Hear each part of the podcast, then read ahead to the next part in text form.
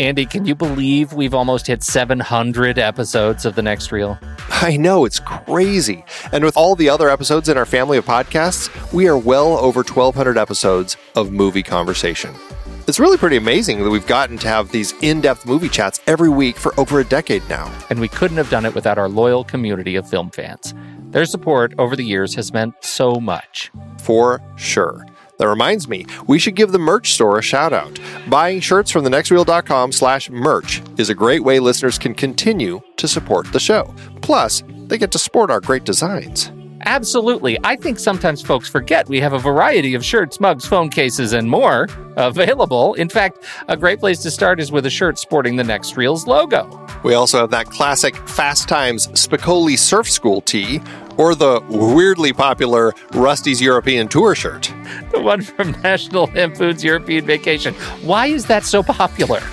Search me, but we have sold a ridiculous number of those. I guess there are a lot of Rusties taking trips to Europe? We're always adding new designs based on movies we've covered, like our brand new design for a streetcar named Desire, featuring a streetcar named Desire. So if you want to rep your love of TNR and films, head to thenextreel.com slash merch. Every purchase helps us continue to have these weekly in-depth conversations. So visit thenextreel.com slash merch today. And as always, thanks for listening and being a part of the Next Reel community. We've got lots more great movie chats coming your way. We wanted to take a moment to thank you for your continued support over the years. It's hard to believe that we've been having weekly, in depth discussions about movies since 2011. That's right, 12 years and counting. Producing this show is a labor of love for us, but it does require a lot of time and effort each week. If you enjoy our podcast and would love to help keep it going, there are some easy ways you can show your support. One is by using our originals page to shop for the original source material that movies we've discussed were based on. That's right. In season one alone, we covered 13 films adapted from books or plays, from Charlie Kaufman's adaptation to David Fincher adaptations like Fight Club. In season two, we covered even more, like Powell and Pressburger's The Red Shoes and The African Queen from our series about legendary cinematographer Jack Cardiff. We can't forget about the four Jason Bourne movies we talked about. Love those movies. Well, the original trilogy at least. for our Richard D. Zanuck series, we did Jaws, Rush, Big Fish, and more. And for our horror series, we talked about John Carpenter's The Thing, which was adapted from Who Goes There? We did our first great car chase series with movies like Bullitt, The French Connection, and Drive. And for the holidays, we did Preston Sturges's Christmas in July. We had a great John Huston series with adaptations like The Maltese Falcon and The Treasure of the Sierra Madre. And for our baseball series, Moneyball with Brad Pitt. Have I told you lately how much I love that movie? Uh, yeah, I think you have. Plus, our Magician series and Heist film series had adaptations as well tons of page to screen gems. Listeners can find the details and links to the original material at thenextreel.com slash originals. Every book, play, or movie you buy through our links helps support the show, and it's no extra cost to you. So dive in and get your next read today. TheNextReel.com slash originals has all the films adapted from other sources that not only we have covered, but all of the shows on the Next Reel family of podcasts. Check it out and get reading. Support the show and build your reading list. It's a win-win. Head to thenextreel.com slash originals.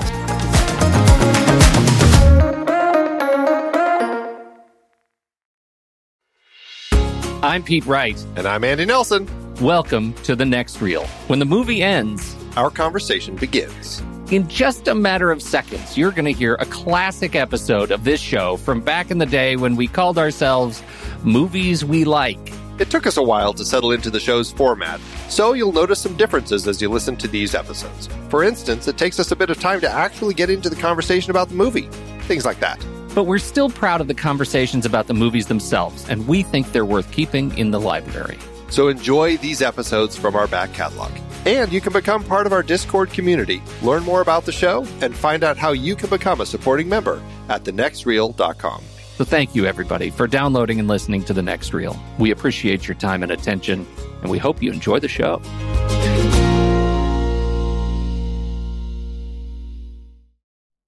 I feel like someone just stuck a needle in my head. Those are the creepiest needles ever. Right? The noise, too. Drilling needles. Here's the problem is that tomorrow morning, I'm fasting. I'm fasting right now. because tomorrow Mm. morning I have to go in for a physical, and I don't I don't uh, like that. No, Uh, m- no. Misa, as they say, don't like that. and uh, and so I got to get the blood drawn and the uh, probing and poking and prodding, and that's just not right. And so now watching this movie tonight, it was like with the the spinning, drilling needles in the Yeah. forehead, right into the brain. right into the right into the brain. Oh, Yeah. that sticks with you. It's It pretty does. powerful. That's powerful imagery. Shall- Yes. uh, what's uh, what are we doing here? Do you want to do the thing? Uh, sure. So, welcome to the next reel, everybody. We're uh, here to talk about movies. We uh, like watching movies and talking about movies, and we we do it every week. And uh, each week we uh, we pick a movie and we talk about it from top to bottom, from uh, inside to out, and uh, pretty much cover the whole gamut of the film. And and yeah, that's uh, that's pretty much what we do here on the show we love hearing from everybody who's out there. So definitely, if you're out there, uh, you can get in touch with us. Go to thenextreel.com and you can uh, find us on Facebook, The Next Reel, and you can uh, shoot us an email and. And uh, what's, what is the email address? I don't have the page open. I could tell. You're just there's Andy in the woods, just looking at flowers and trees. Oh, look, a bird. Uh, uh, you can write us at show at thenextreel.com. Uh, and you can also listen to the show live, thenextreel.com slash live. There's a page that uh, is available there that you can uh, catch up with uh, with us uh, while we're doing the show every Thursday night uh, at 8.30. And let's see, the last thing on the list was the phone call. You should call us if you and leave us voicemail if you're real serious about this stuff, if you're real, real serious. At 657 201 real 657 201 7335 the heart of anaheim That's right. See, you do it so much better than I do anyway. it was that one time you said we spoil movies from what was it An- anus to from, arse from, or from Ed to Anus. ed right? to anus from, an- from anus to arse from anus to anus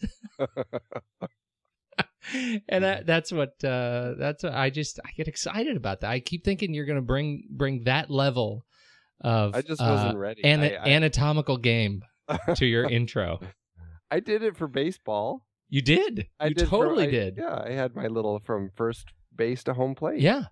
Yeah, that was good. I that's just I I, hadn't prepared. I I didn't realize it, I was up tonight. So. Well, that was an that was a noble effort. Um. So, uh, yeah. So we're gonna we're gonna talk about uh, we're gonna talk about this this uh, Dark City uh, l- later on uh, in our in our little uh, uh, exploration here. But I do want to mention one more thing in terms of current events this weekend to, on Saturday night. What time is it? Seven o'clock? Seven thirty? Seven o'clock? Eight thirty. Well, I guess yeah. Eight thirty When my are- time. When will all of us be time. together? Okay, seven thirty Yeah. Pacific time, eight thirty if you're a Phoenician. Um, it- we will be doing a live uh, film board. We're going to be talking about uh, the great. What's it called? Oz, the- Oz, Ounces- Oz the Great. Ounces the great, great and powerful. Ounces the Great and Powerful. Yeah, I think it's actually at uh, eight. Eight o'clock. Okay, eight o'clock. yeah. We're going to do a live show. It will be live broadcast at thenextreel.com slash live. And of course, it'll be in the podcast feed the next morning. Uh, so please join us. We've got, uh, we got the whole crew. We got, I think we, well, we don't have quite the whole crew, right? We're missing Chad, Correct. uh, this week, but we got, uh, we got, uh, Handsome Tom, Steve and Tom and uh, Steve Sarmento, Yeah. Mike Evans, Magic Mike. Magic, Magic Mike, Uber Mevins, uh, the great Sarmento, Sarmento, the great and powerful. You know that's because he's still. And making Tommy fun of me and Tommy Two Tone. Uh, we that's because Sarmento's still making fun of me about my long term recuperation from my illness. He's been he, he can be pretty merciless on the Facebook and my uh, just uh, digging. He's always digging. awesome. It's awesome. I wonder I wonder if we'll agree. That's right. Ounces the great and powerful Saturday night. Uh, so yeah, I'm looking for. Are you? Did we decide? Are you going to see it 3D? I, it's really going to depend on what time works best with uh with my daughter, since I'll be dragging her along, and hopefully she will. Uh, she'll like it, but more than likely, since I am dragging her along, it will not be 3D, since she tends to take her glasses off halfway and kind of give up on the whole 3D thing. I'm I'm like your daughter. I've decided that if I want to actually see if I like a movie, I got to see it 2D, old school. Well, certainly after The Hobbit, I can see. That was a downer. Yeah. All right. All right. So let's talk about some trailers. You've got you you really are uh you're going vintage. I- Here's our current events trailer se- segment with Andy. That's right. That's right. Well, I I went to the Sedona International Film Festival this past weekend. How was that? It was great. It's a it's a great community. It's a great film festival. I really enjoy the climate up there. Just everything about it is just a, a it reeks of just uh, you know comfortable, great film festival. Reek's kind of a smelly word. It is. I, it may not have been the best word to choose, but I'm going with it anyway. All right. So what did you see? You, you caught up with some good stuff.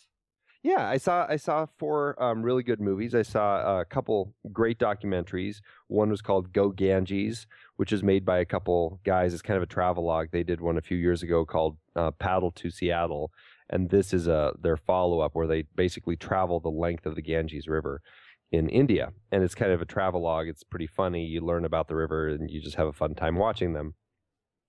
I saw another one called Shenandoah, which was about um, the town of Shenandoah, Pennsylvania, where uh, some high school football players beat up and killed an illegal immigrant, and just kind of everything kind of coming out of that. And then I saw a couple great narrative films. One was called Any Day Now with uh, Alan Cumming and uh, Garrett Dillahunt as a gay couple in the 70s who decide to adopt this mentally retarded child and um, it's it- it's just a really interesting look at the nature of of what a family is and particularly how the court system really kind of stops looking at what uh, looking at the kid in these situations and focusing on other issues Mhm. it's gr- great film. But the one I'm particularly wanting to talk about, which is the vintage one, is uh, and actually a 2011 film from Australia called Red Dog, which um, is already out on Netflix. You can watch it here, but uh, it's still, I guess, I don't think it had any sort of theatrical release over here, so it's still kind of making a. Uh, um, a festival run out here, even though it is available on Netflix.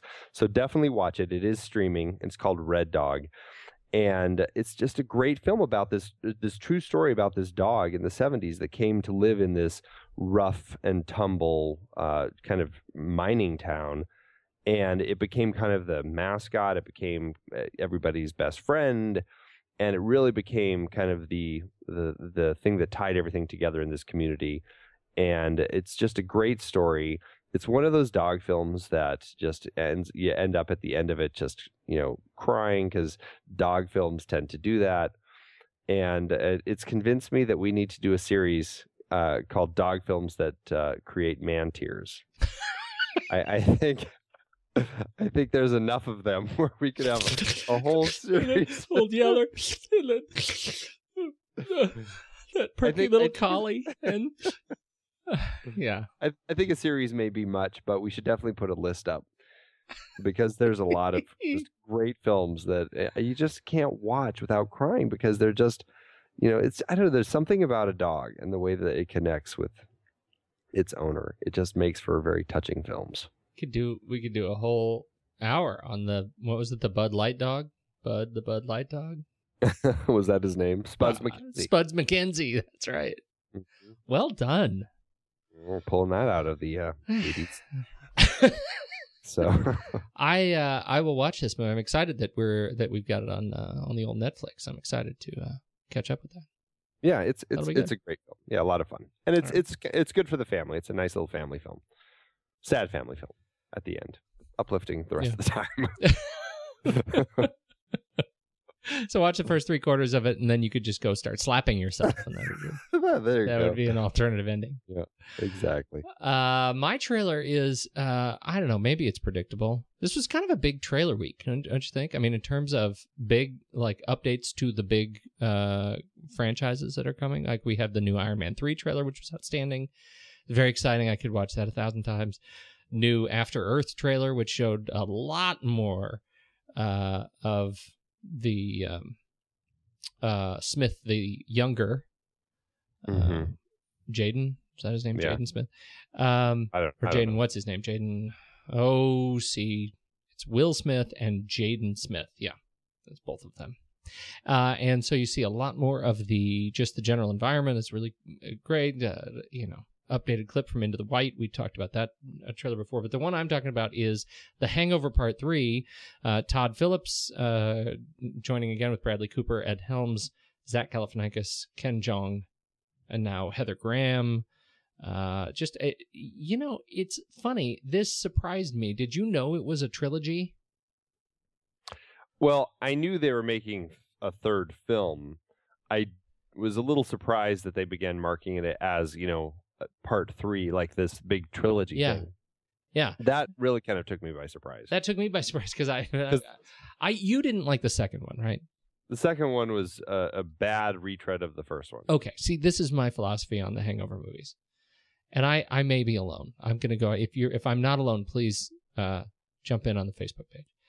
I believe that. I, I mean, I really liked the Hangover. I, I thought it was hysterical. Oh, yeah, it's a brilliant film. and Brilliant. and when it was script, yeah. Yeah, yeah. And when it was over, I thought to myself, self, I could sit down and watch more of that. And you know what they did? They did exactly that. They gave me more of that. They said, you know what? This is Hangover Part 2. If you liked Hangover Part 1, y- you will still keep liking it in the Hangover Part 2. We're just going to do it again, and it's going to be funny then, too. And I thought that was funny. And now, just judging by if you go to the apple.com slash trailers and look at the um, the um, the splash image uh, kind of the hero image they have for um, part three it is a we've got this sort of rocky five uh, of zach galifianakis and ken jeong staring each other down over vegas no, burning It is, Harry Potter. You're Oh, totally is. off the mark. It's Harry Potter. oh you're right seven. it's it is it's harry Part potter two. part seven part seven, part two. part seven two. with uh yeah uh, uh, not gandalf Voldemort. oh man Harry and Voldemort. Harry and Voldemort, and uh, I'm sure Gandalf was in the back in the background. He was hiding in the bush. He had a robe. It was a Gandalf. Stop it! Sh- Shut it. Anyway, um, so it looks really funny. It's like they the, the tagline is "It all ends," the epic finale to the Hangover trilogy, which I think I'm on the record. I think it's brilliant. I think it's going to be funny. The trailer looks great, and I'm excited to uh, I'm excited to see it. I uh, actually thought the trailer looked wholly new and original compared to Yeah. the second one. Totally. So I was actually excited to see the trailer for this Yep. one. Yep, Yep. I'm excited. So in terms of big franchises, that's one I'm excited about right now. I was excited to see that. Made my day. I, I was happy about it. There you go. Nice. And we got Nice. we we had one more that was kind of a special edition. You wanted to talk a little bit about uh, Joss Whedon's next project, uh, follow up in his epic follow up to the Avengers. He's doing Shakespeare. Yeah, I I gotta say, I saw somebody posted that on on Facebook, and I, I thought it was a total joke. Mhm. I was like, okay, that's kind of funny. And then I, I was like, I, I clicked it, and I was like, oh nope, they're completely serious. He's doing Shakespeare. Yeah, He's he's doing much ado about nothing, which, and it looks like he's doing kind of a present day telling of it, and it looks, I Well- mean, it looks like a Shakespeare story set in present day. I gotta say, I have a hard time listening to Shakespeare when they're not dressed in old clothes. really. I, I don't. I, it's it's like a weird affectation when I see a modern day person dressed in modern clothes speaking Shakespearean. It Well, and we should be clear. click. We, we should be clear. This is a they are doing the Shakespearean English. Like it's not it's not a modernized. Ver- it is Oh yeah, it's taken it's the it's play. set today, but it is the play. I mean, it's the absolutely. yeah. Yeah, yeah. It's it's pretty. I, I don't know. I'm I'm curious to see how it does. It's a great play. Much Ado is, I think, um, one of my favorites, and it's been done a good number of times. But it's a, uh, I don't know. I'm I'm curious to see it. I'm curious to see if it actually does manage to attract a modern audience to it, more Yeah. so than any other Shakespeare film would. It's not going to draw Avengers numbers. No, but, But you know he's I'm got a little, he's got a little momentum. This is a good time for him to do something like that. Uh, Yeah. It's got his typical. it's got all of his usual uh, cast, uh, ca- folks he's worked with a lot, sort of Nathan Fillion and gang. hmm um, and I I think it looks uh, I think it looks great. It's uh, black and white. Uh, it looks like it's black and white with splashes of color. Yeah. with uh, Amy Acker playing Beatrice. Huh, I, yeah, I'm excited about it. I Yeah, I think it was a good time. I think it's uh yeah he this is I, I like how he shares a writing credit with William Shakespeare on IMDb. It's just nice to see Joss Whedon and William Shakespeare in the writers field. uh yeah that uh that alexis denisof you know is pretty much the cast of angel that's who it is did you ever watch angel I never did. They probably sat around between takes, going, you know, what we should do. we should totally rock some shakespeare that would be so great And there they are. one day now here's what it is one day one of us is going to get famous enough and you have to bring us all in to rock some shakespeare That's whoever right. it is that's our secret pact and it happened to be joss That's right. Yep. Uh so that's awesome. I'm excited about that one. Yeah, it'll be interesting. Coming out this summer.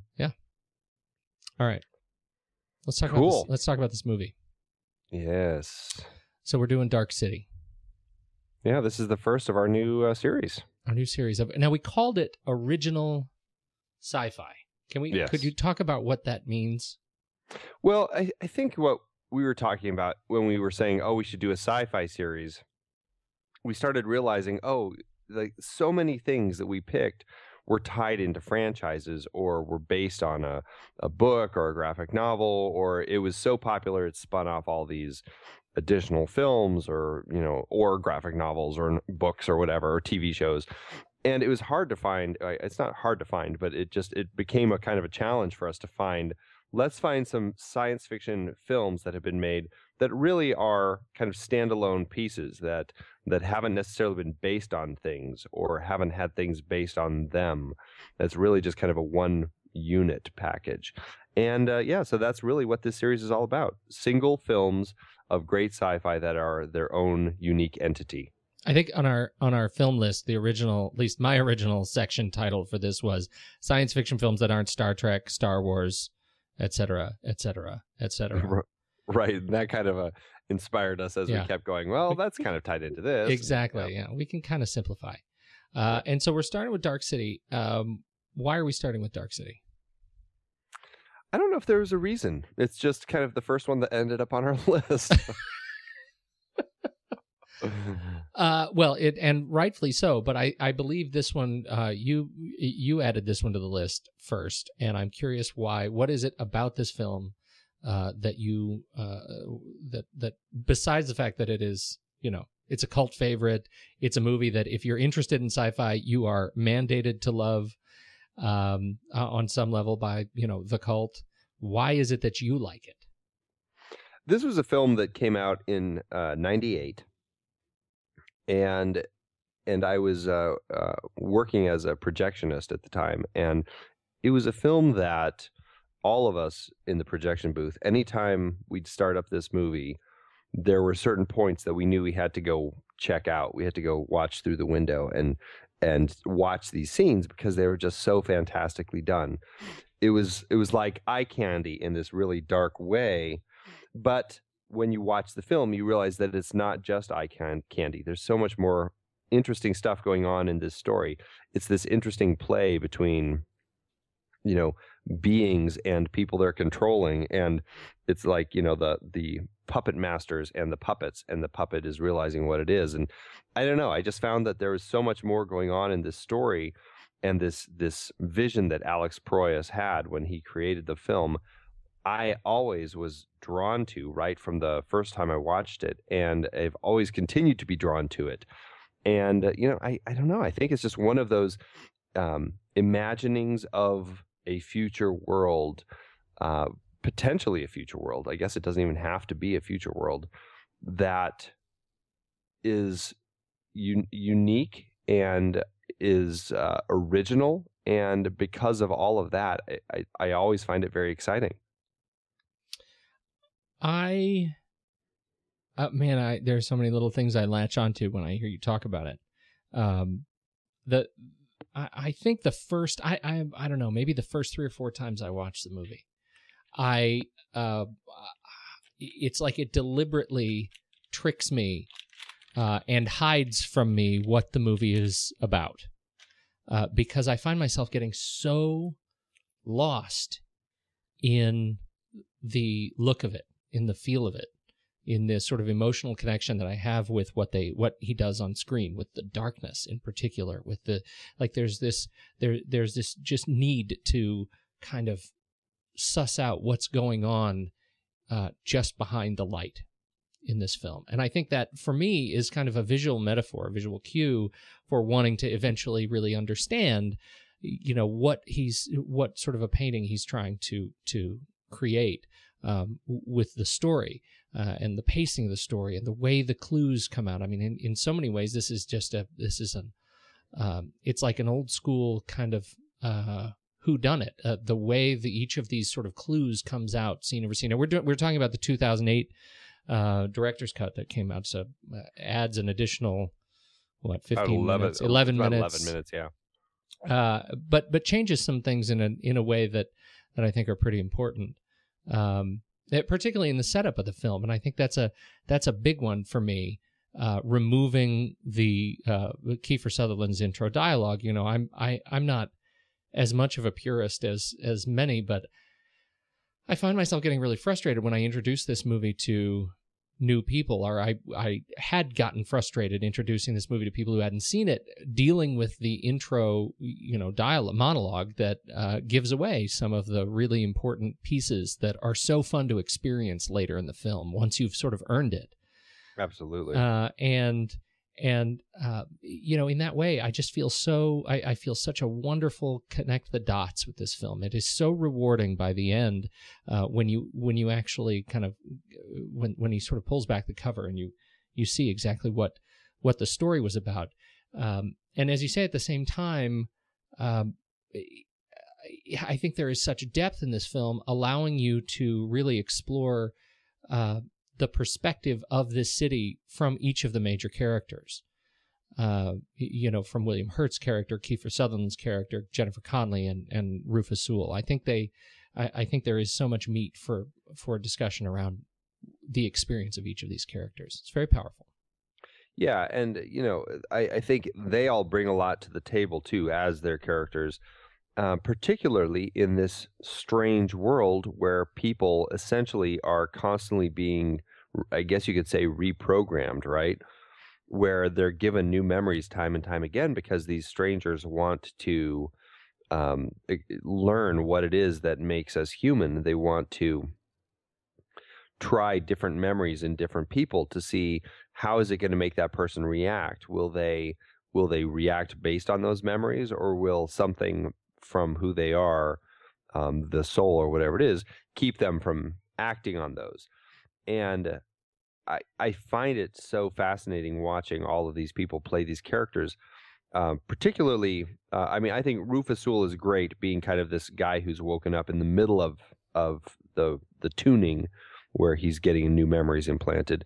But I really enjoy watching William Hurt and Jennifer Connelly as these two characters who really always feel lost. They always feel like they've kind of just woken up and they're trying to like they have these memories and they're trying to connect the dots but nothing is quite there and like the scene when William Hurt is talking about and I believe this is in one of the added scenes in the director's cut where he where they sit in his car and she sees the accordion in the back seat and she's commenting on it and he talks about so how powerful.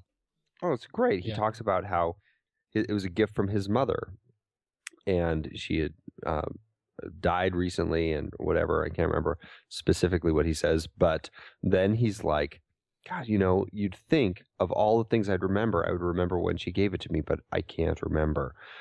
And there's all these little clues throughout as as you can just look in their faces. Even when jennifer connelly is singing the, the like uh the uh, sway with me song or whatever she's singing in the in the in the nightclub her face has this look like i'm doing this i can do this i'm good at this but i also don't really know why i'm doing this Mhm. and it's almost this disconnect that the people have and I, I just I find them so fascinating, and I really enjoy watching them in particular in this film because of the way that they play it. And I, it it really is uh, when you see um, William Hurt as Inspector Bumstead join in with uh, Rufus Sewell as John Murdoch toward the end.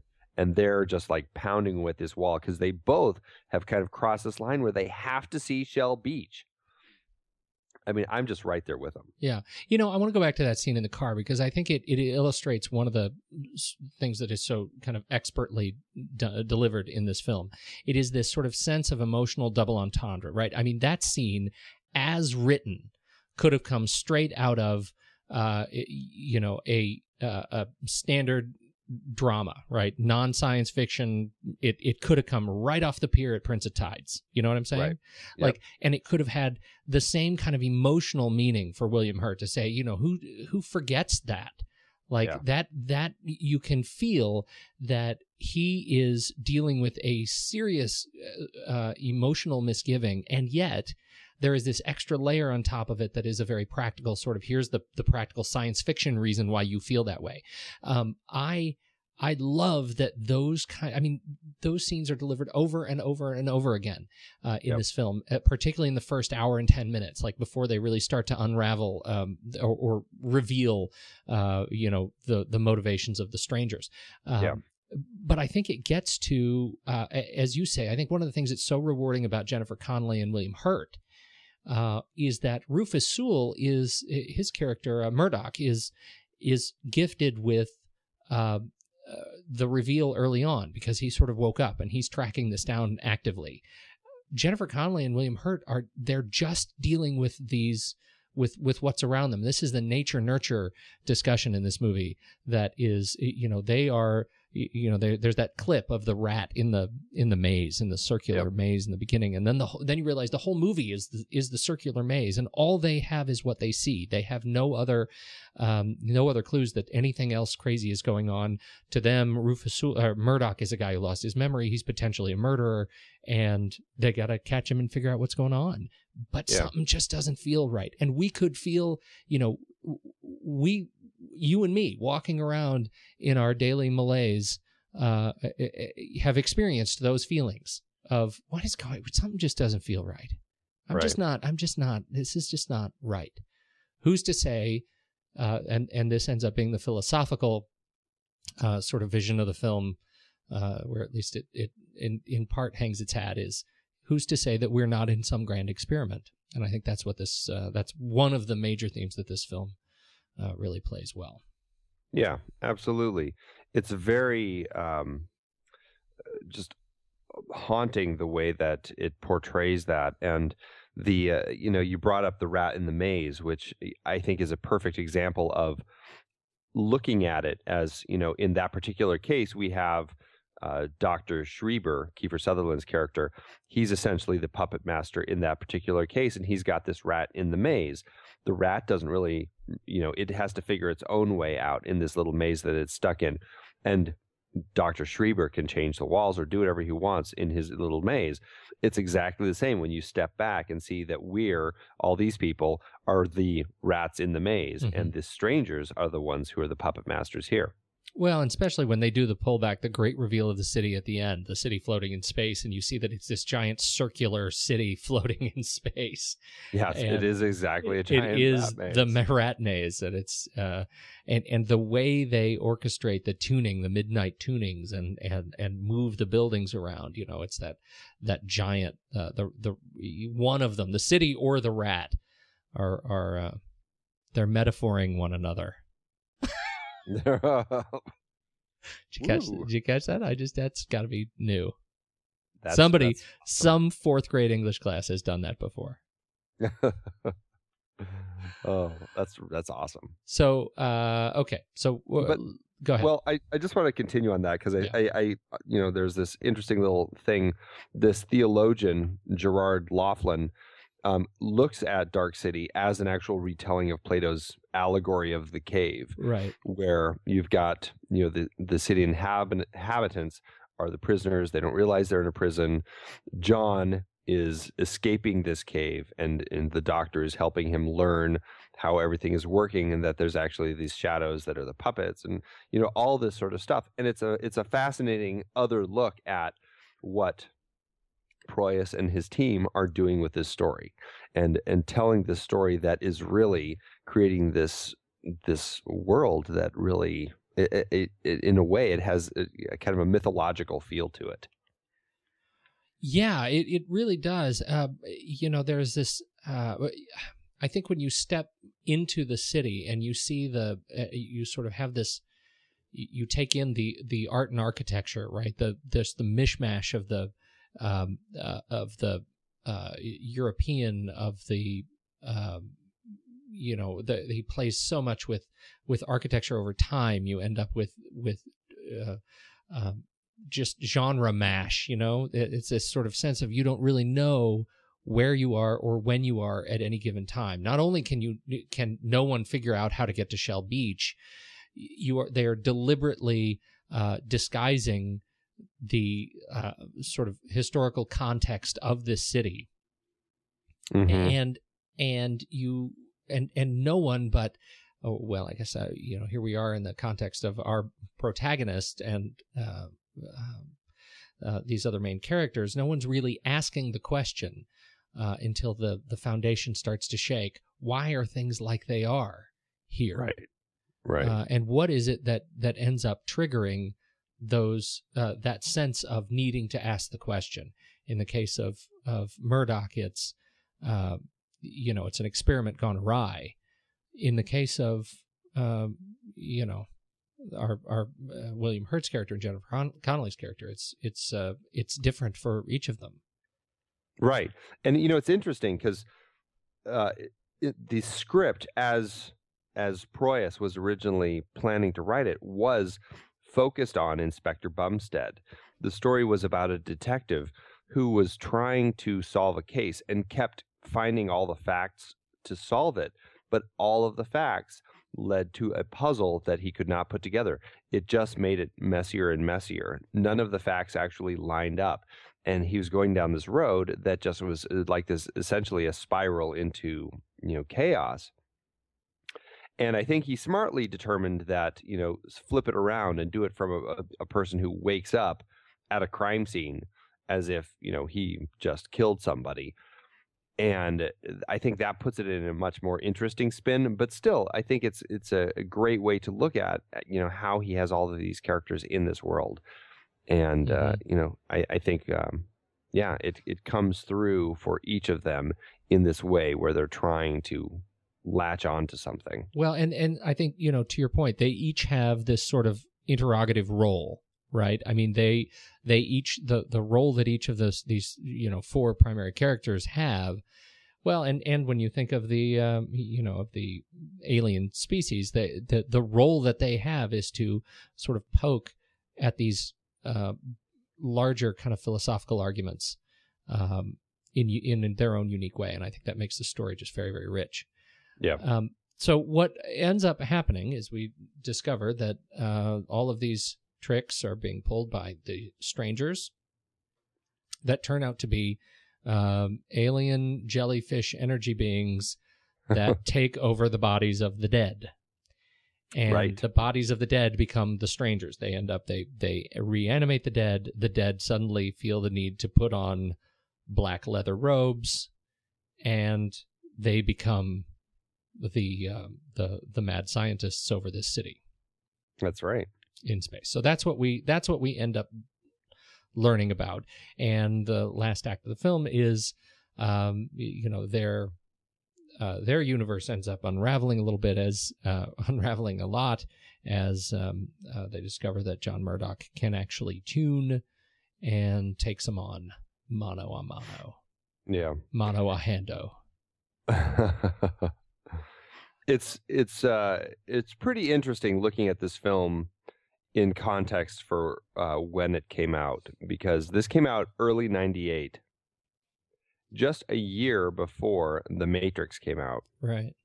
which had a lot of the similar themes and ideas and even just and the sets and sets and tone yeah i mean there's so much about that and film. leather and, I- outfits. and i'm not saying that you know they the wachowskis stole from from proyas or anything like that i'm sure they were knee deep in production by the time this Sure. uh, came out, but um, but it does have a lot of similarity, and I I find it absolutely fascinating how these two films uh, really have have these this is this connection, and I think there was I don't know if it was just something going something in the air, something in the water, but but there was this fascination for exploring this idea of you know what if we are just puppets what if there is more and even men in black had that whole thing at the end you know i mean is yeah, that came out it, did. You know, I think uh, the thirteenth floor. Yeah, I don't think you can Uh, leave that one out. And and right, Uh, of course, I mean your favorite uh, Brazil.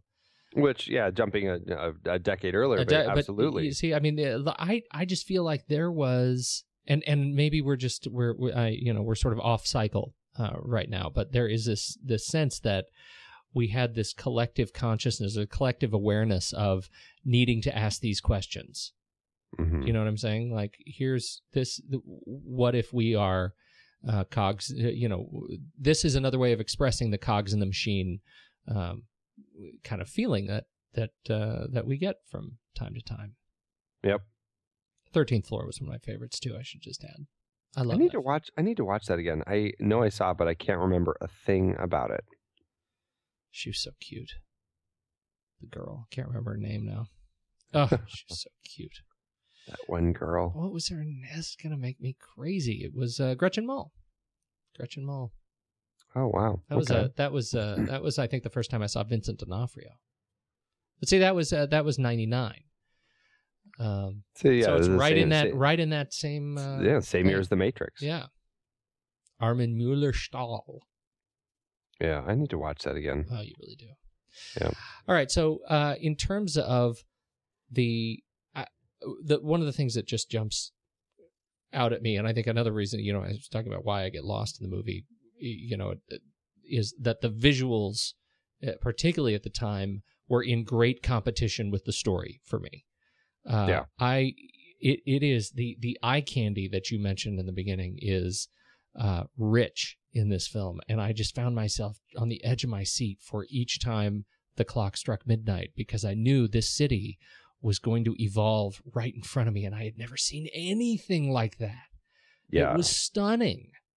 It it really was mind boggling, wasn't it? Watching watching the uh, effects, especially in '98 when you, I mean, it was such top of the line effects. Watching the way that this Yeah. thing played out, it really uh, knocked my socks off, and that's why you know, like I said, as working as a projectionist. Time and time again, I would go back every time. I would know exactly, okay, I got to be there at this time because that's when the I'm going to get to see the town or the whole city shift again. So yeah, it's it's uh, amazing was- stuff. Amazing stuff put together by uh, by Alex Proyas and his team.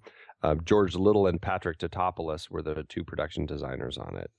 It's uh, it, I, I think the the mashup between practical effects and and uh, CG effects were uh, it, it was the first time that I felt like and and I think a lot of this is you know owed to the um, the general darkness of the film. You know, you get away with a lot in the dark.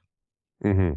But um, this was the first film where I, I found myself like looking at it saying I can't I, I can't tell what they're doing here. I mean, I just uh, you know I get so lost that a building that is just sort of you know looks like a sponge as it's coming out of the ground versus a you know what I know cognitively is a practical uh you know set piece moving in front of it where I couldn't tell the difference and I thought this is I'm I am totally lost in this experience. It's just Yeah. beautiful. Um uh, I think that Yeah. that integration was just perfect. Yeah, they really did integrate the models well with the Yeah. uh, with the uh, vi- the CG, The and it uh, stairs at the end when he's you know where he's after he's visited his uncle, he's got to run up the stairs, right? yeah, And the right, stairway gets longer. Uh, Right. I just, oh man, I've had that nightmare like a thousand times. I know it's like that And poltergeist looks like scene when that. the hallway gets long. It's the exact same thing. It works so well. Oh, it works so well. Uh, okay, so the film. Um, what? Let's talk more about the production. What else you Yeah. about that? well, it's it was a um, like I said, George Liddle and Patrick Tatopoulos were the production designers, and Dariusz Wolski was the cinematographer. He Mhm. shot it. He is a guy who's been around for a long time. Has done a lot of music videos. I mean, Paula Abdul, David Bowie, Neil Young, Sting, Aerosmith, Elton John, lots of stuff. Um, he's uh, done a lot of a lot of films too. Um, starting in 1988, just been doing lots of films. Crimson Tide. He did The Crow with Alex Proyas. That's how Mhm. he came to be with him on Dark City. And then he's gotten in with the big stuff, like all the Pirates of the Caribbean movies. He did Sweeney Todd, which we talked about, Mhm. and he also did Prometheus, which we talked about. So he is a man who's been around. He has indeed. Uh, Eagle Eye, Alice in Wonderland. Eagle Eye was a that was an interesting little romp. Terrible. Yeah, what happened there?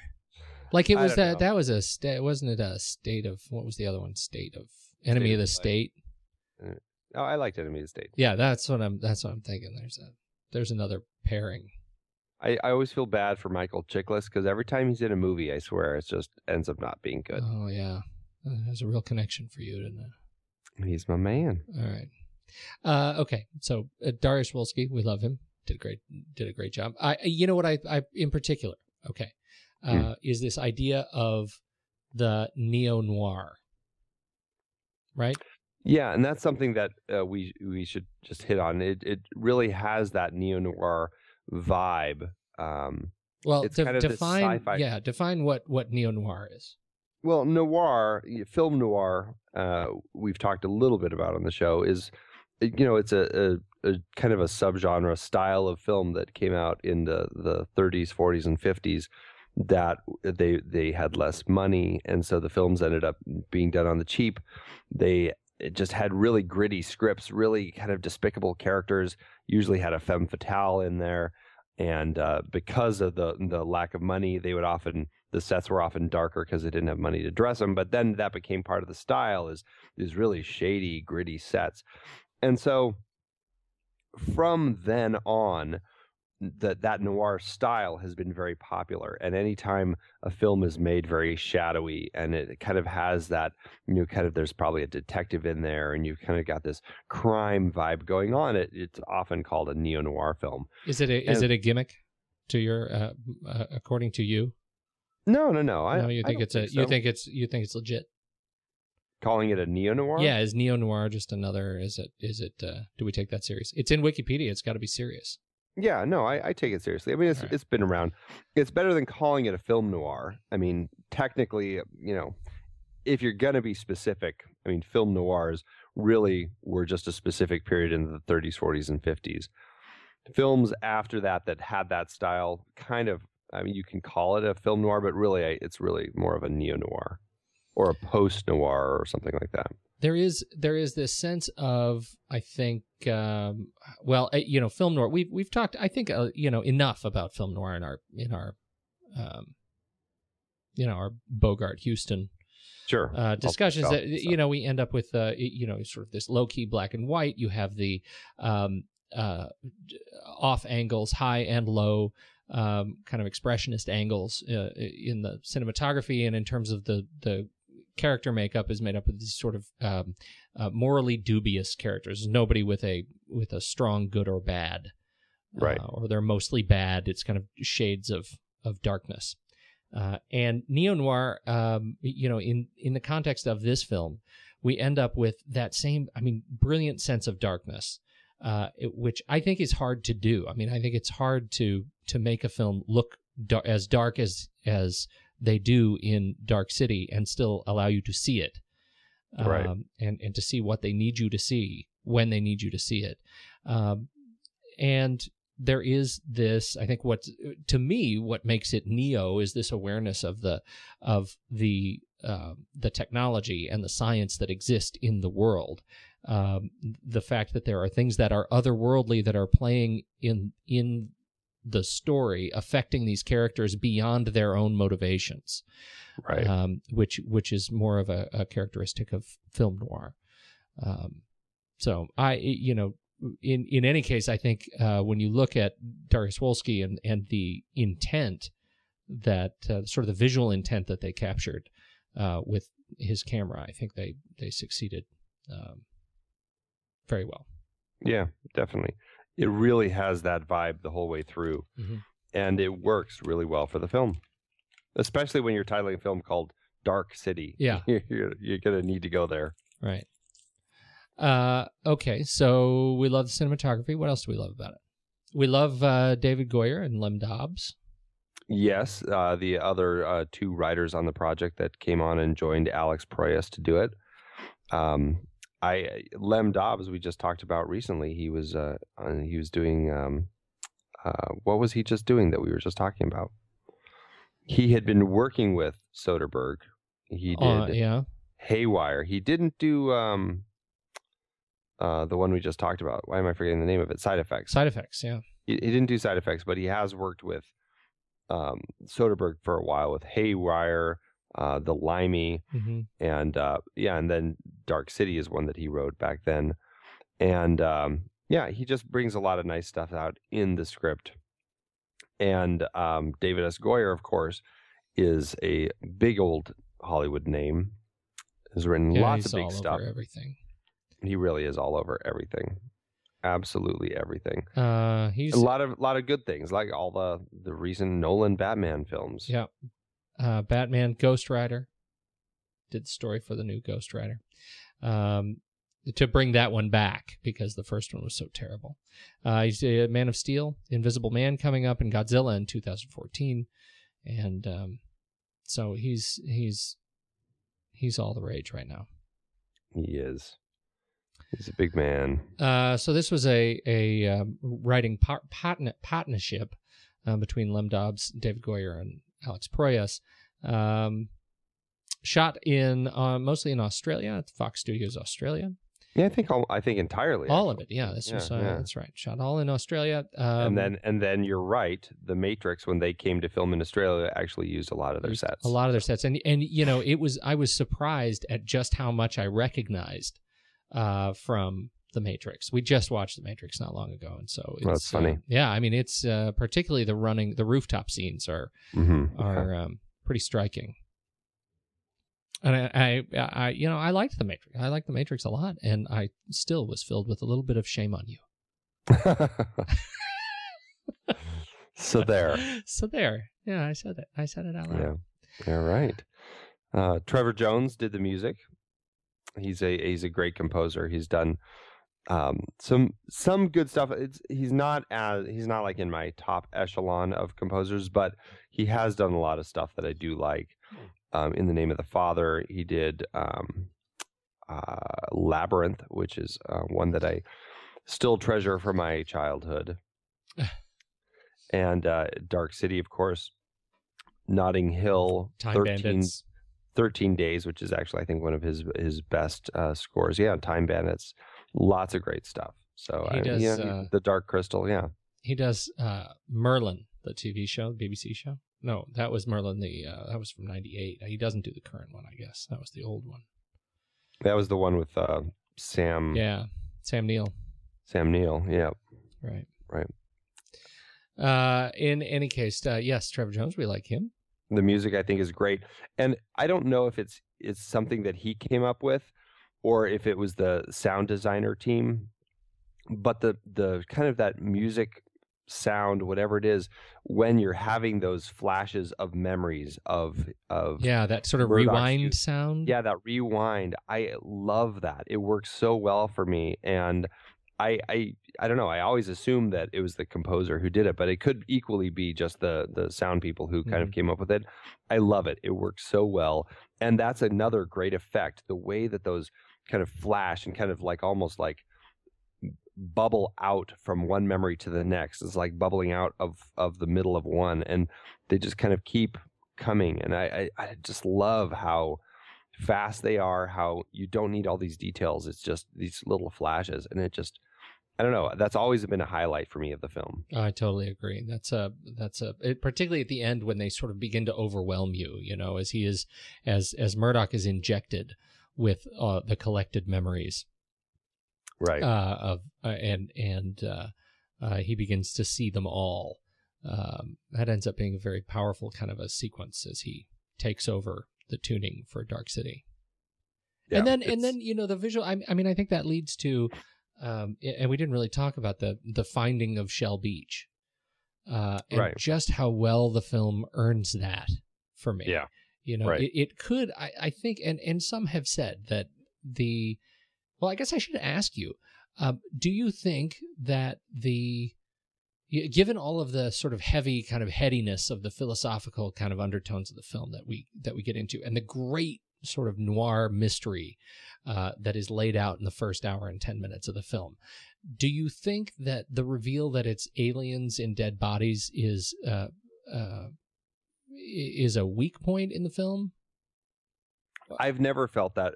Well, but also remember when when we first saw the film, I mean, we had that that dialogue right up at the top, or the monologue, I should oh, say. That's a great point. Saying first there was dark and then there were the strangers they came and so it almost set it up like there were these weird aliens that had kind of invaded or these mysterious people so you know uh, so i i don't think i ever really had a problem with it but it's it's a story point that i've always i think i would have bought into either way because of the strange nature of the story you know yeah. i i've but then again i mean I'm one of the few, uh, me and Roger Ebert, um, who totally bought into everything that Alex Proyas did with Knowing. I I think that is just a fantastic film, and uh, I, I, know a lot of people don't, but I well, think it's misjudged, and I think a lot of people hate it because they had a hard time buying this story about you know these strangers and all this sort of stuff that was going on only to find out that they're aliens and you know the story kind of goes off on that tangent in the third act but you know if you're watching the film it really is setting it up i think well for it. Well i you know i think there is enough otherworldliness and and uh, you know to your point i i wasn't thinking about the the monologue and i've been complaining about it for the last 30 minutes so you, i probably should have been but um I have so supplanted the director's cut with I, I don't even have the the original release anymore and so I don't even associate that with with the first time I saw the film. But you're exactly right; they had given up the alien bit, you know, in the first two minutes of the film.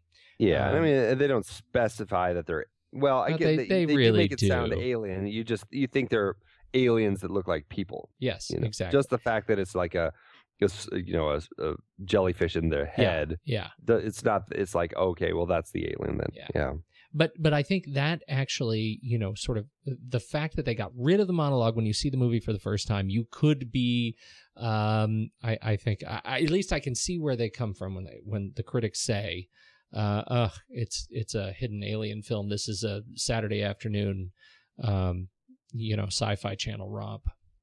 Right, right. I, I haven't gotten that feeling, and I think that's where I, where I get to the the final, uh, the reveal of the dark city floating in space, surrounded by the force field, and and when the sun rises for the first time, uh, it, there is this sort of gut sense of triumph and and um, uh, visual triumph that that I feel like you you sit through the film for for two hours and you get that uh, you finally see light. Um, that is uh, that's a really rewarding trick. As rewarding as it is when he opens the door and is blinded by right. the sun. Um, I I absolutely share that feeling, and I think that's a that's a, a great win for Proyas and uh, to kind of elicit that emotional reaction at that point in the film for me. Absolutely, and then to have you know Jennifer Connelly out there now instead of as Emma, now she's Anna, to have her out there and to have that opportunity for a new connection between the two of them. I mean, it's just, mm-hmm. I, it's just, you know, it's very e- eternal sunshine. You know, it's that, uh, yeah. Uh, that that's that's that. It's the same feeling, uh, eternal sunshine, sunshine in the spotless mind that you get when you when you, you see these characters that you know are meant to be together. That's a really interesting film to compare this with because it is it is really about you know you're changing people's memories but still there's something in them that just innately is drawing them in a certain direction. Absolutely. and uh, yeah i, re- I really like that in this film. Uh, the it's film fu- it's oh sorry i was gonna say it's funny because the uh the little scene there at the end also now always reminds me of requiem for a dream of jennifer connelly out on the boardwalk yeah, with a nice sunny sky it's the exact same thing totally different context totally. That's pretty funny. Uh, but you know, it's who knows? Maybe Shell Beach and Coney Island. maybe yeah it, it could I need to see that movie again. That was yeah th- that's that's one to uh, show the kiddies if they decide to you know start doing some naughty Yeah, things right. let me show Uh, you where that road takes you. that's you. right. uh, okay, so the movie didn't do well uh, when it first came out.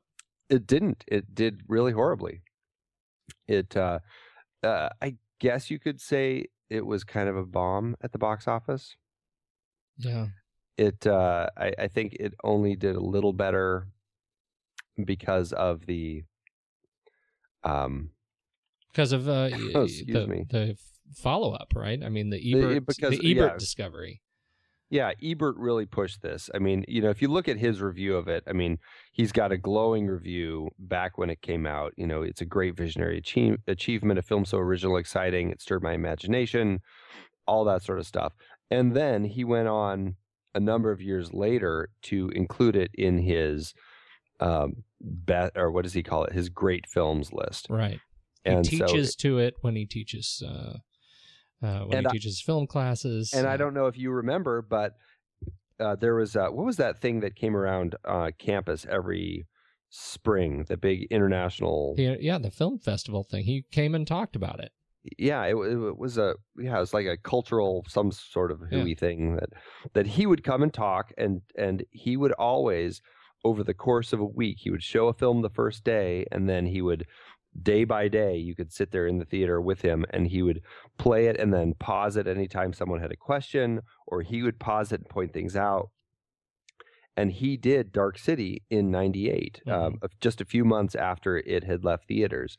And it was really exciting to see. He it was clear that he loved it and it was great hearing him talk about it and and just kind of analyze it with him. So um, yeah he's definitely been a a supporter of this film from the get-go and really because of that support and because of the growth that it's had on on DVD and, and uh, other video media since it uh, since it was released, it really has become a cult classic. Uh, and rightfully so. Absolutely, yeah. It cost. I see that it cost twenty seven million to make, um, and I see that the total budget was forty million. So you know, with probably a Princeton advertising budget of thirteen million, and then domestically it grossed only fourteen point three million. Internationally, about twelve point eight million. So total gross twenty seven point two million. So yeah, it definitely was a box office loser. But because of all of the DVD sales and everything else, it's uh, it's definitely uh, become a little more successful. And I, Which- I didn't see any I didn't see any figures on how much it has made um, through DVD sales and everything. But That would be a, a really interesting one. I, you know, this was this movie was coming off for Proyas. It was coming off of The Crow, which did exceedingly well at the box office. yeah, Uh, and you know, I, I don't know how much of that w- it can be tied to the Brandon Lee, uh, the accident. Brandon Lee was uh, killed on set, um, uh, and, and how much of that drove people to the the um, the movie. I I find Dark City a, a massively, vastly, exceptionally better film than The Crow for me oh, absolutely. and and so I think that's a that's interesting. And then he he does Dark City, which is fantastic, and then um into what uh after this was uh I, Robot. yeah, Ugh, He did. Uh, there was a shame. Garage Days that I never saw, uh, but then I, Robot and Knowing. Uh, I, Robot, which I, I love how they describe this now. It's not based on the um, uh, the original uh, book, Right. Uh, the, st- the story by um, I think they just said it was inspired. it by was the- suggested the- Oh, suggested you go. by yeah Ugh. suggested by Isaac Asimov's uh, short story collection. Which it was a very disappointing film. It was very disappointing, but also exceptionally well at the box office. Yep. Uh, nearly what four or three hundred and fifty million, and then knowing the Nicolas Cage uh, weirdness uh, from two thousand nine, which uh, I which love. also exceptionally good uh, uh, performance at the box office. You loved you loved knowing. Yeah, that's what I was saying earlier. I, I oh, we talked about that. See, Well, this I is my thing with knowing. It's like Chinese food. It's like I saw it and I think I liked it, but I have zero memory of it. Like it did The- not stick. well, and the title is unfortunately um, forgettable because when I was talking about it, I I threw the title out there, and you you know it doesn't even sound like a title of a movie. No, it doesn't sound like a title. so, but yeah, I really like knowing. I really like what he was doing with it and the whole relationship of of you know that that's what I was saying is like the aliens come in toward the end. A lot of people are like, "Oh, that's just a where did this come from?" right. I think it's set up right from the start. I I really enjoy that film, All right, I, I'll I- see that and I- again. And I know I'm one of the few. no, no, no. I I'll see that again. You go do thirteenth floor, and I'll do knowing, and we'll we'll kibitz. All right, sounds good. Uh, we should we should rank it. Are we ready to do that? Uh, yeah, we're ready to. All I was just right, looking let's through trying to see if there's any last little things that I wanted to say, but I think we actually. Oh, the the one guy that we haven't mentioned is Richard O'Brien, Oh, Mr. Hand. Riff Riff Raff from Rocky Horror Picture Show, Yeah. And I think it's really funny that Alex Proyas actually had um, Riff Raff, I, um, Richard O'Brien in mind when he actually wrote the character. And then, lo and behold, he ends up actually being able to cast him. So He kind of is, had that riff raff. That yeah, he's he's such a quirky guy, isn't He he? is so quirky, but so good hmm and weird. yes, he is. Yes, he is. Uh, but and weird. so good. And then there's uh, Bruce Spence, who uh, I just always recognize him from the Mad Max movies because he's the he's the pilot. Oh, He's one, he yeah of he's course. yeah it's it's he's one yeah, of those Mr. faces, Yeah. Gosh, you're right. Mr. Wall. Yeah, Mr. Wall. Yeah. Man. No, that's a good pull. I didn't make that connection at all. yeah. And then of course Ian Richardson as the uh, as Mr. Book, the the head of these Yeah. guys. Yeah, I just think he's just great in that role, and that face off between the two of them at the end there uh, is just is just fantastic. And he was in Brazil, so He was. I I love that face off at the end uh, because after all of the intrigue, it really amounts to two guys staring really intently at each other as the world falls apart around them.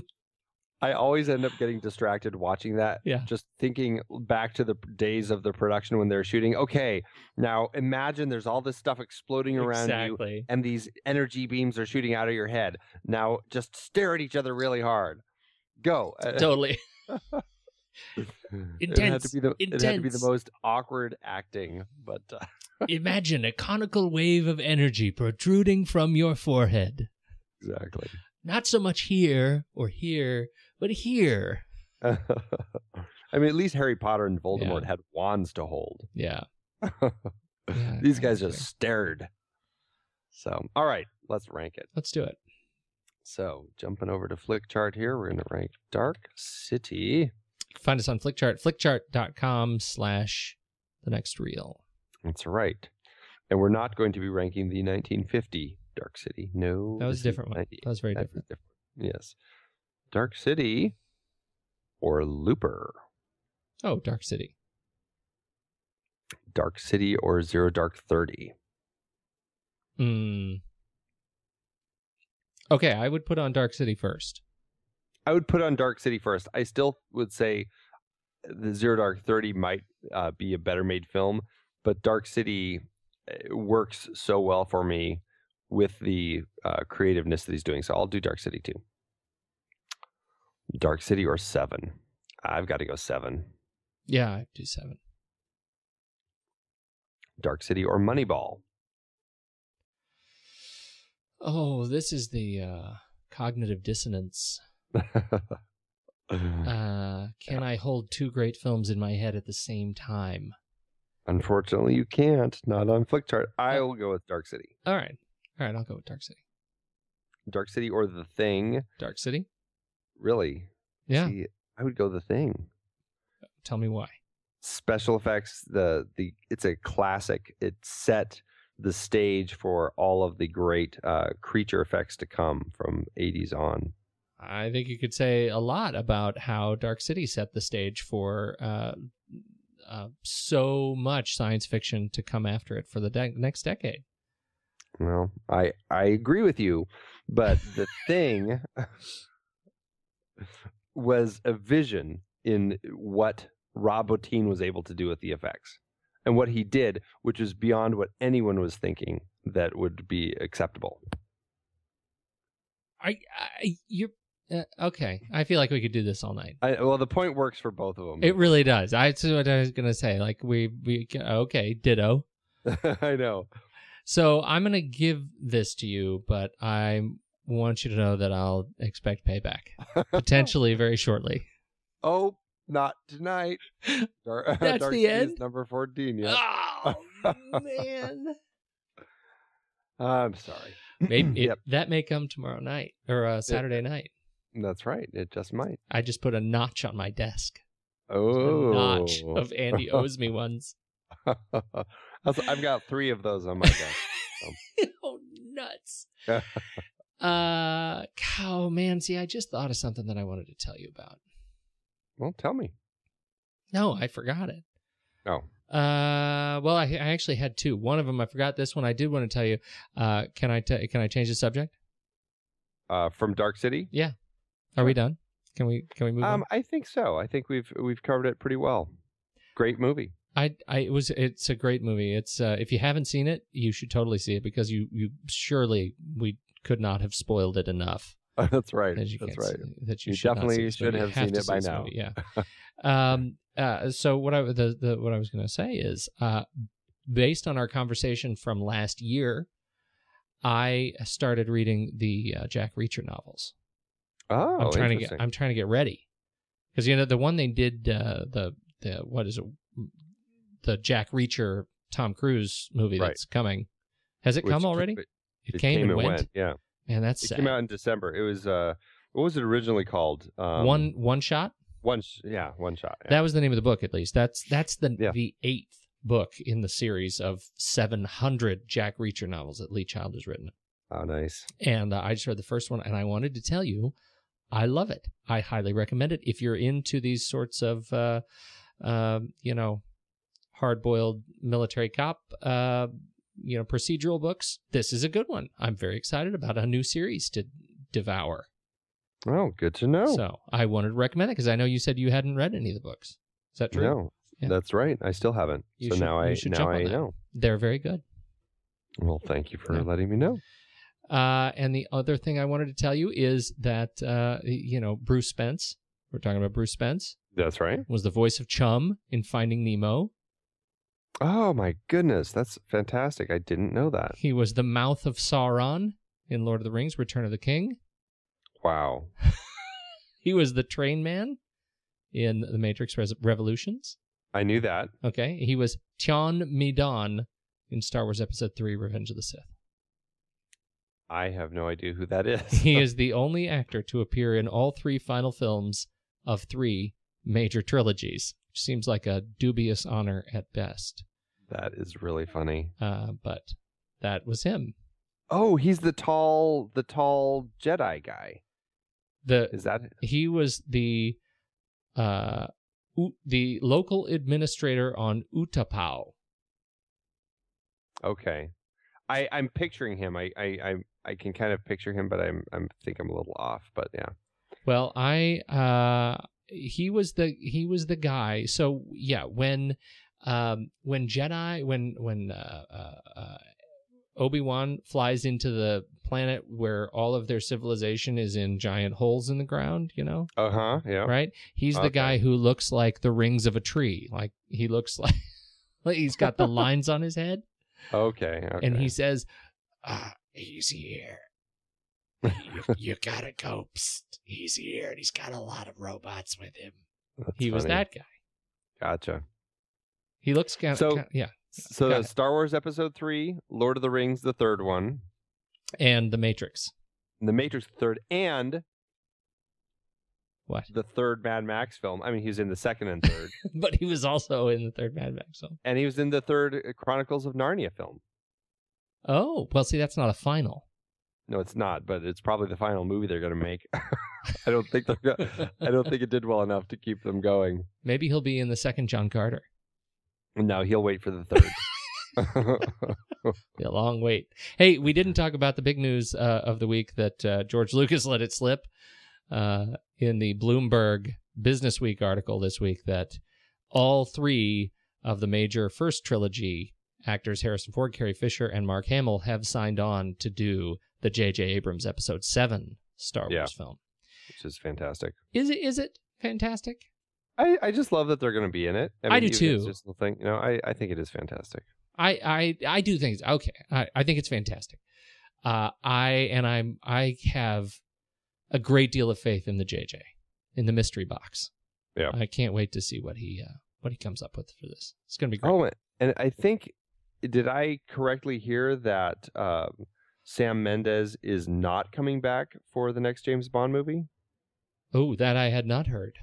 Yeah, I thought I had heard that. I'm going to have to before I start spouting rumors, make sure. But yeah, I, I'm pretty sure that I heard that he is not on. Ooh, oh, that's interesting. Yeah, it'll be curious to see who. Yeah, there it is. CNN. He won't direct the next James Bond movie. Does it say who will? Nope. Interesting. Yeah. All right. Which is causing all sorts of speculation. You know. Yeah. Everybody I'll bet it's J.J. their- Abrams. Why wouldn't it be? Star Trek, Star Wars, and James Bond. That's a trifecta. Yep. All right. I'm gonna I'm gonna go. I think we're done. Are you done? I am done I'm with you. So done. yes. I wash my hands. You are dead to me.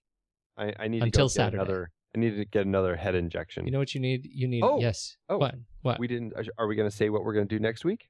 sure, go for it. Because I forgot.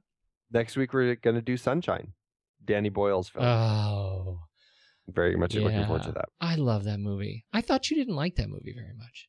Didn't we talk about this early, I- early I- in the series? I love it, except I always I feel like it kind of collapses in the third act. Yeah. But everything else is so top notch. Oh, it's so great. Yeah. Okay. So yeah, uh, so we got our Oz the Great and Powerful Saturday night, everybody, and Sunshine next week. Sunshine next week. Stick around. Sunshine. Thanks for joining us. I'm stopping the live broadcast. That's it. You people are kicked out. Good night, Andy. Boom. I've been podcasting since 2006. In that time, I've tried countless hosting platforms, but in August 2022, we switched to Transistor to power all of our shows here at True Story FM, and it's been a game changer. I love the Transistor allows unlimited podcasts and storage without extra charges. We can publish so much content, and we do. If you want to start up a podcast, do yourself a favor and host your show on Transistor. With their one click publishing, you can get your new show onto all the major podcast directories effortlessly. And their website builder lets you quickly build custom sites for each show. The detailed analytics are invaluable too. You can access all kinds of listener data anytime. Oh, and the versatile players allow you to embed episodes anywhere to reach new listeners. Plus, the team behind Transistor is super responsive and keeps making the platform even better. After using countless hosting services over 15 plus years, Transistor has been hands down the best podcast partner for us. If you want a hosting platform to take all the worry out of getting your podcast out into the world, go to thenextreel.com slash transistor and check it out. Support our show and support your own show by going to thenextreel.com slash transistor. Start growing your podcast today.